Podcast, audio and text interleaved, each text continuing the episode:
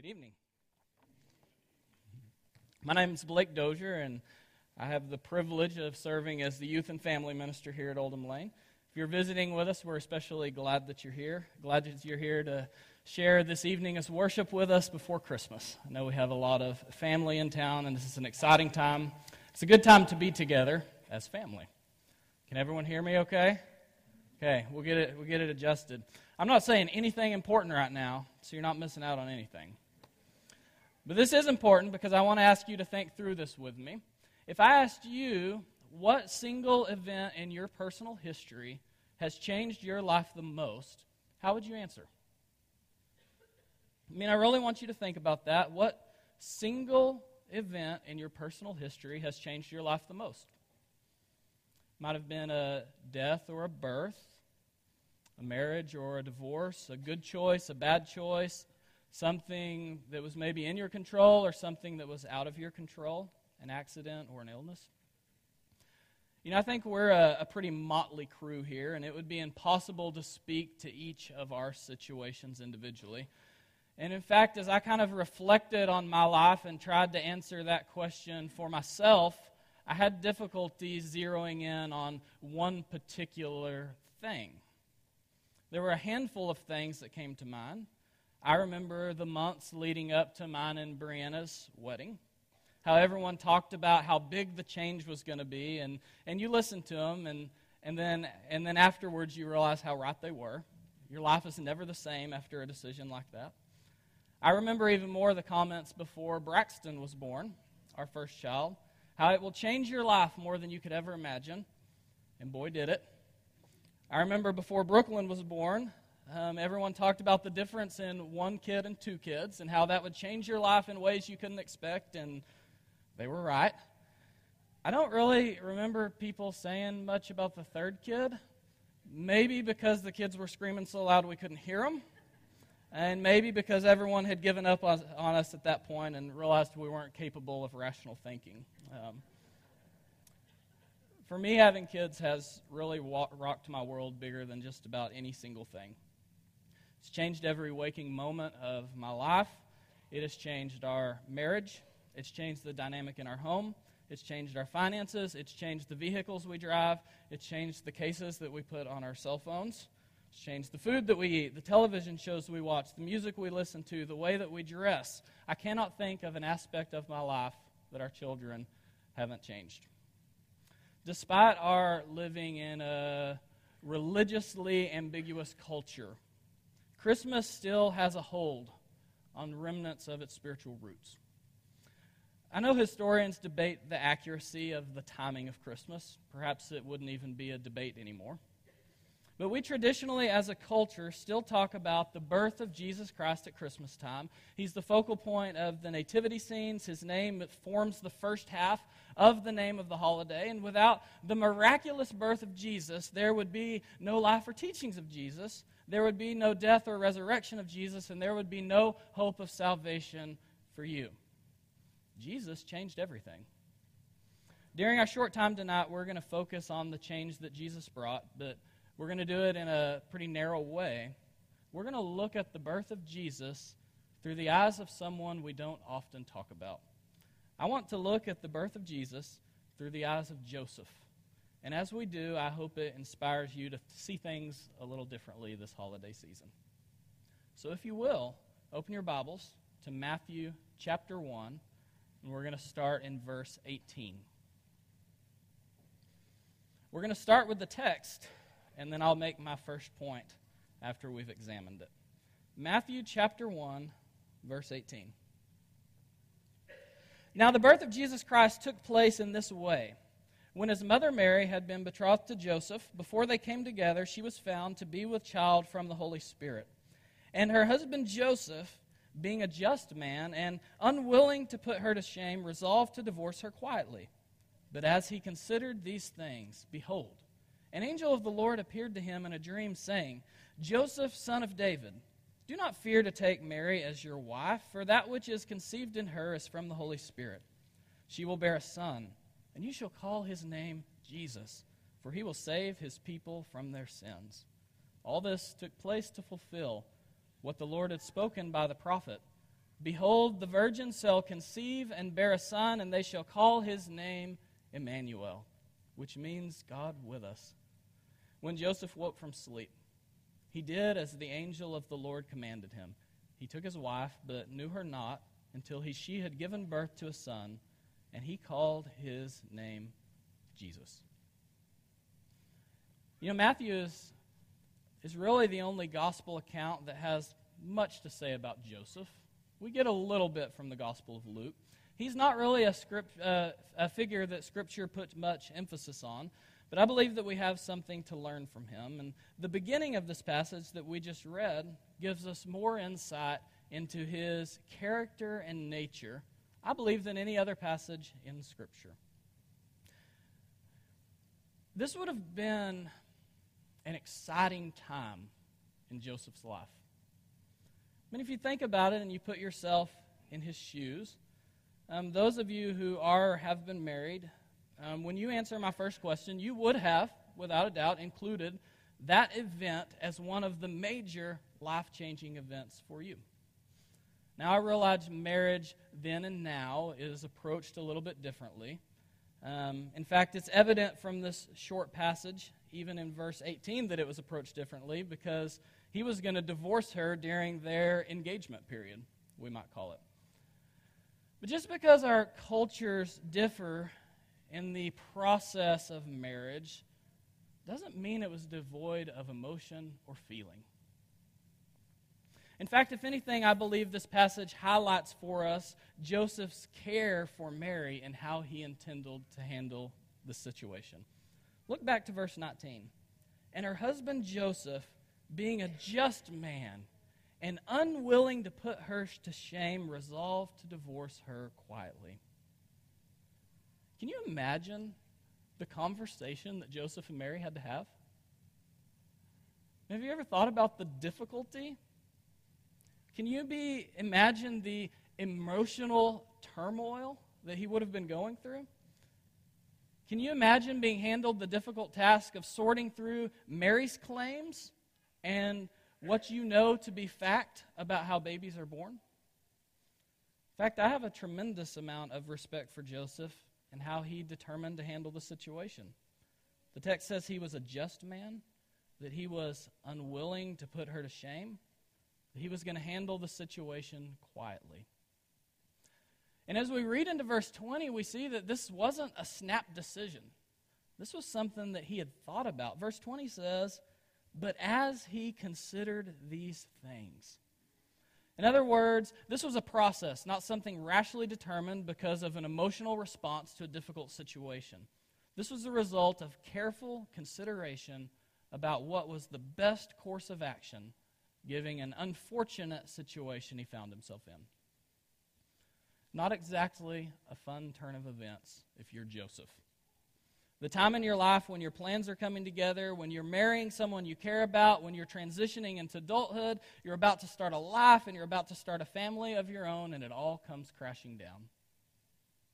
And then the angel intervenes. Don't fear to marry Mary. The child is from God. His name will be Jesus. He'll save the people from their sins. We tend to read through the passage as if the announcement from the angel somehow made everything okay. I mean, in one hand, it did. It satisfied two things Mary was not unfaithful, and Joseph was not sinning by marrying her. But consider this Joseph was still about to marry a pregnant woman in a culture where out of wedlock pregnancies um, were despicable. People could and would do the math. Joseph was going to serve as the father figure for a child that was not his. He was going to assume the burden of feeding the child, clothing the child, protecting the child, disciplining the child, educating the child. And Joseph didn't know this yet, but he was assuming a lot of social ostracization uh, for fathering the weird kid that no one liked, the rebel who was bucking the system. And then he was going to go through the pain of watching a child be ridiculed and put on trial and publicly executed. The announcement from the angel didn't turn everything into a bed of roses. What the angel was asking Joseph to do was really big, and it wasn't easy, and it came at a great cost to him personally. Jesus was about to turn Joseph's life upside down. And Joseph responded with obedience. Turn your attention to verse 24. When Joseph woke from sleep, he did as the angel of the Lord commanded him. Obedience. The story continues. Jesus is born. Wise men from the east see a star. They come to worship him. When they inquire of King Herod his whereabouts, King Herod's jealousy starts to churn. A lot of you know the story. The chief priest and the scribes, they recall from the prophet Micah that a ruler of the people was going to come up from Bethlehem. And Herod's not going to have any of that on his watch. Um, and so he connives a plan. We pick up the story in verse 13. Now, when they had, in chapter 2, verse 13, now when they had departed, behold, an angel of the Lord appeared to Joseph in a dream and said, Rise, take the child and his mother and flee to Egypt and remain there until I tell you, for Herod is about to search for the child to destroy him. And he rose, and he took the child and his mother by night and departed to Egypt, and he remained there until the death of Herod. This was to fulfill what the Lord had spoken by the prophet Out of Egypt I have called my son. So, as we continue reading, we kind of breathe a sigh of relief. I think maybe the atrocity of what Herod does in slaughtering all of the male toddlers in the region of Bethlehem can cause us to miss the fact that yet again, Joseph's life was completely turned upside down because of Jesus. They didn't just move, they left the country. I don't have much experience with moving I think I may be stuck in Abilene for forever. Um, I haven't been able to escape. I don't necessarily want to, but a lot of you do have a lot of experience with moving. Maybe you moved because you wanted to, or maybe you moved under duress. Maybe you didn't want to, but your parents made you, or your job made you, or your kids made you, or your health made you. And I'm going to assume that that was not a pleasant process. Because of Jesus, because of the son that wasn't his, Joseph had to take his family. He had to leave his country. He had to leave the security of the familiar. He had to leave behind his connections, probably a lot of his possessions, any of his extended family, and go to Egypt and completely start over. Jesus turned Joseph's life upside down. So we pick up in chapter 2, verse 19. But when Herod died, Behold, an angel of the Lord appeared in a dream to Joseph in Egypt, saying, Rise, take the child and his mother, and go to the land of Israel, for those who sought the child's life are dead. And he rose, and he took the child and his mother, and he went to the land of Israel. I would guess that they were in Egypt long enough to have some real needs. The text doesn't tell us how long, but we know that it wasn't a weekend camping trip. It was probably around a year long, it was long enough to need a permanent residence, a source of income. About the time he would have been able to start getting his life in order and in place, Joseph has the audacity to fall asleep again, which he might be uh, dreading at this point. And he has another dream, and, and boom, again, for the third time, Jesus turns Joseph's life upside down. So they head back home, but soon he finds he can't really go home. Because in verse 22, we read, But when he heard that Archelaus was reigning over Judea in place of his father Herod, he was afraid to go there, and being warned in a dream, he withdrew to the district of Galilee, and he went and lived in a city called Nazareth. At this point, if I was Joseph, I would really dread having dreams. This one doesn't give us a direct quote, but he's told he can't go home. He needs to go somewhere else. So he lands in Nazareth. Every plan that Joseph had, every plan that Joseph made, every aspect of Joseph's life was turned upside down by the presence of Jesus.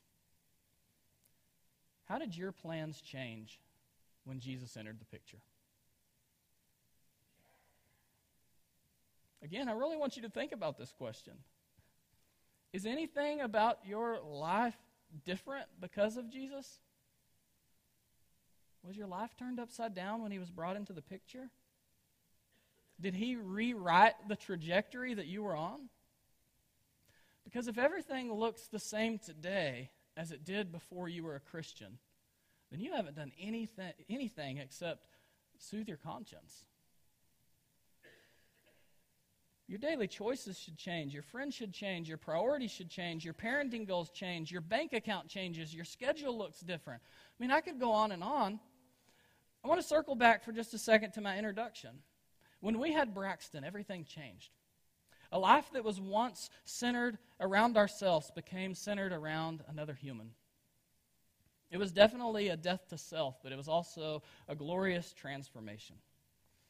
Are you living for yourself? or are you living for Christ?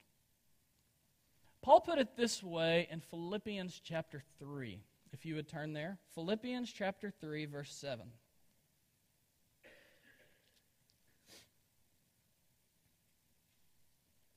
We read, But whatever gain I had, I count it as loss for the sake of Christ. Indeed, I count everything as loss because of the surpassing worth of knowing Christ Jesus my Lord. For his sake, I have suffered the loss of all things and count them as rubbish in order that I may gain Christ.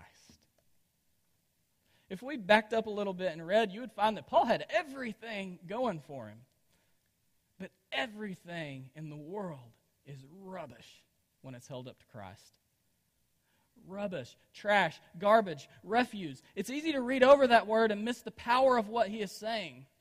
Paul's saying, What I had seemed good at the time, but I had no idea how incredibly small and puny and disgusting and pathetic my life was until I shined the light of Christ on it. And what I saw as so, so good and so, so valuable became something to, to literally discard with the trash. The, the scripture doesn't give us any insight into Joseph's view of the birth of Christ later on in scripture. We aren't really even given insight about his feelings as he was going through it. So we have to make some assumptions. I assume that it was difficult. Death to self always is. I'm also confident that as Joseph looked back on it, if you had asked him, Joseph, was it worth it? He would fall in line with Paul and he would say it was worth it a million times over. You mean my plans to marry and stay in this town and open a carpentry shop? That compared with this? You know, on, on that side of things, on the side of the side of life where we make the plans, what we have laid out before us is fleeting joy, uncertainty, and fading and wilting existence. Look at James chapter 1, starting in verse 10. Because, like a flower of the grass, and the rich in his humiliation, so I'm going to back up to verse 9, excuse me. Let the lowly brother boast in his exaltation, and the rich in his humiliation. Because, like a flower of the grass, he will pass away. For the sun rises with its scorching heat, and it withers the grass. Its flower falls, and its beauty perishes. So also will the rich man fade away in the midst of his pursuits. I could go on and on, and we could point ourselves to other verses. But when we make the plans, what we have laid before us is a, is a physical life that is perishing and will pass. We might have joy at times in our riches and the pleasures of life, but it's fleeting, it doesn't stay. We might think that we have certainty, but we quickly find that life is very uncertain. We might think that we're holding on to things that are lasting, but we find that they fade and wilt as quickly as the grass does when the summer heat hits it. As quickly as the flower can lose its petals, uh, we can lose our grip on everything that we have. But on the other side of things, on the side of things where we subscribe ourselves to God's plans, we find a, a different picture. We find a persistent joy we find a stability and we find eternal glory. Get back up just in, in the same chapter to James chapter 1, verse 2. He says, Count it all joy, my brothers, when you meet trials of various kinds, for you know that the testing of your faith produces steadfastness. And let steadfastness have its full effect, that you may be perfect and complete, lacking in nothing. Joy and stability right there in the same verse. Jump down to verse 12. Blessed is the man who remains steadfast under trial, for when he has stood the test, he will receive the crown of life which God has promised to those who love him eternal glory. Okay? J- uh, Jake this morning um, took us to Hebrews chapter 12, verse 2, where it says, Christ for the joy set before him endured the cross. Persistent joy, even when life is hard, because we have an eternal glory to look forward to. Turn to 2 Corinthians chapter 4. This is a passage we've looked at several times in the last couple of months. 2 Corinthians chapter 4 down in verse 16. Paul writes this to the to the Christians in Corinth. So we do not lose heart. Though our outer self is wasting away, our inner self is renewed day by day. For this light momentary affliction is preparing for us an eternal weight of glory beyond all comparison, as we look not to things that are seen, but to things that are unseen. For the things that are seen are transient, but the things that are unseen are eternal. First thing that he talks about is our inner self being renewed. And then he goes on to talk about the eternal weight of glory that's beyond comparison looking to the unseen, looking to the eternal instead of physical and transient things. So let's pause, because I don't want to lose sight of where we came from or where this lesson started. I'm going to ask you again the question. Every plan that Joseph had and every plan that Joseph made, every aspect of his life was turned upside down by Jesus Christ. How did your plans change when Jesus entered the picture? We don't have to mourn for Joseph. This is where I'm going with this. We don't have to we don't have to mourn for Joseph. We don't have to be sad for all the things that he lost. Because what he gained was so much more. You see, everything changes, but once you've experienced it, once you've experienced it, you wouldn't trade it for the world. The birth of Jesus is often celebrated at Christmas, and a birth is definitely a thing to celebrate. That said, I can't help but notice a tinge of irony as I look at consumerism and the materialism of our culture. I'm sure y'all all feel that too. Christmas, for many, has become a holiday of self gratification. The birth of Jesus, the man through whom we celebrate death to self, has become an excuse to focus on ourselves and our stuff. And I want to encourage you tonight to not get pulled into that trap. On Tuesday, you're going to probably unwrap some gifts. And I hope that you'll take time to pause Take time to give thanks for Christ and take time to examine yourself. I hope you'll ask yourself how has the arrival of Jesus changed my life? What does it mean for me? How do I look different today because of him? A lot of the gifts we'll open on Tuesday will be quickly forgotten. Some of them may have a little more of a lasting impact than others. They might even be around for years, but not a single one of them will you carry with you to eternity. May we never allow our stuff or ourself to obscure our view of God. You know, our personal plans are really no different than the physical gifts. They seem exciting and they seem important, especially when we are discovering them, when we're opening them, when we're revealing them. And they may even be useful for a spell, but not a single one of our personal plans will go with us into eternity either. God's plan will reign on Judgment Day, not yours. If you have not been saved, God desires for you to experience salvation to the fullest. Peter tells us that God is patient, that he does not wish for any to perish, but for all to reach repentance. That's 2 Peter chapter 3 verse 9. And while it may seem counterintuitive to give up everything to follow him, you won't regret it. If you believe Jesus is the Son of God, here's what he calls you to do Okay, we're called to die to ourselves. The act of setting ourselves aside, of placing God's will first. Okay, that's, that's one of the first steps towards salvation. We often call it repentance. Okay? You need to be baptized into Christ. Romans chapter 6 talks about how baptism attaches us to Christ who was raised from the dead. Romans chapter 6, verse 3 through 4 do you not know that all of us who have been baptized into Christ Jesus were baptized into his death? We were buried, therefore, with him by baptism into death, in order that just as Christ was raised from the dead by the glory of the Father, we too might walk in newness of life. You will be raised to walk in newness of life. a death to self, an attachment to Christ in baptism, and then submit yourself to God's will. Later on in the chapter, verse 22, Romans 6:22, it describes this as being a slave to God. In fact, I'm going to read verse 20 through 23 as we wrap up tonight's lesson. I believe it wraps up nicely what we've talked about tonight. For when you were slaves of sin, you were free in regard to righteousness. But what fruit were you getting at the time from the things which you are now ashamed? For the end of those things is death. But now that you have been set free from sin and have become slaves to God, the fruit you get leads to sanctification and its end, eternal life. For the wages of sin is death, but the free gift of God is eternal life in Christ Jesus our Lord. You may choose things whose end is death, or you may choose things whose end is life.